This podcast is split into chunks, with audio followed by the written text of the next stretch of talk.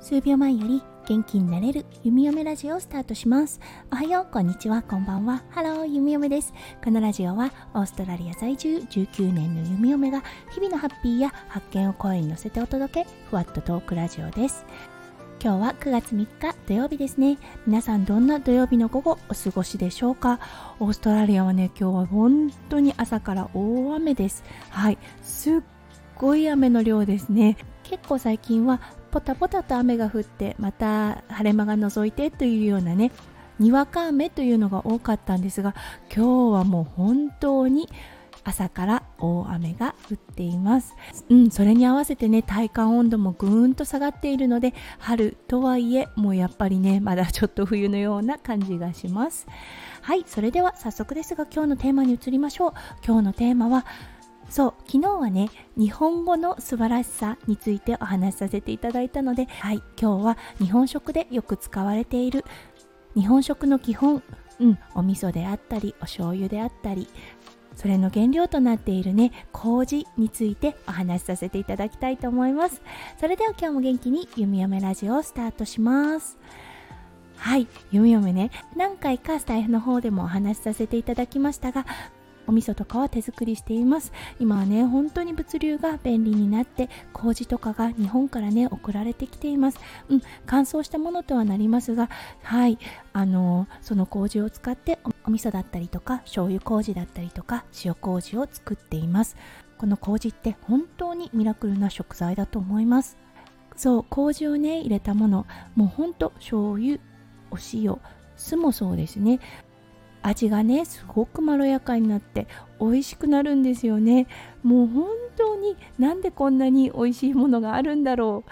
今まで知らなかったのがもう本当もったいなかったなっていうくらいこの麹のパワーってすごいですよね。うん、ほんとここ最近になって簡単にね麹が手に入るようになったのでそしてねやっぱり息子くんが生まれたっていうのも大きいかな。ちょっとね食に気をつけるようになって調味料をね自分で手作りするようになってきました。塩麹確かに使います。でもね弓嫁はどちらかというと醤油麹の美味しさにハマっています。でやっぱりね醤油塩味が強いとは思うのですがその塩味がねすごくマイルドになってそしてね甘みも加わる。うん、そしてアミノ酸が加わるので本当に美味しいとね脳が感じるんですよね。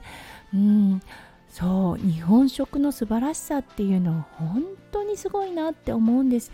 うんお味噌汁一つとってもそうです昔の方がね本当に美味しくものをいただける術をよく知っていたんだなって思います、うん、昔の方はねきっとアミノ酸が美味しいとかね昆布とかつおでお出汁を取ると相乗効果があってそうアミノ酸が爆発するとかっていう感じでは考えていなかったと思うんですね。本当昔の知恵っていう感じでお味噌を作りお出汁を取ってそしてそれをいただくっていう日本食の文化が発達したんだなって思うんですよね。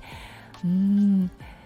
でねやっぱり海外に出ると思います。日本人の体に合っているもの。これはねもう本当に日本食だと思います。もちろんね美味しいもの脂質がたくさんあるものですよね。たまに食べると美味しいなやっぱりすごく美味しいって思うんですがそう心からほっとするものソウルフードはやっぱりご飯とお味噌汁だなと弓嫁はね。海外に出て19年心から本当に心から思います。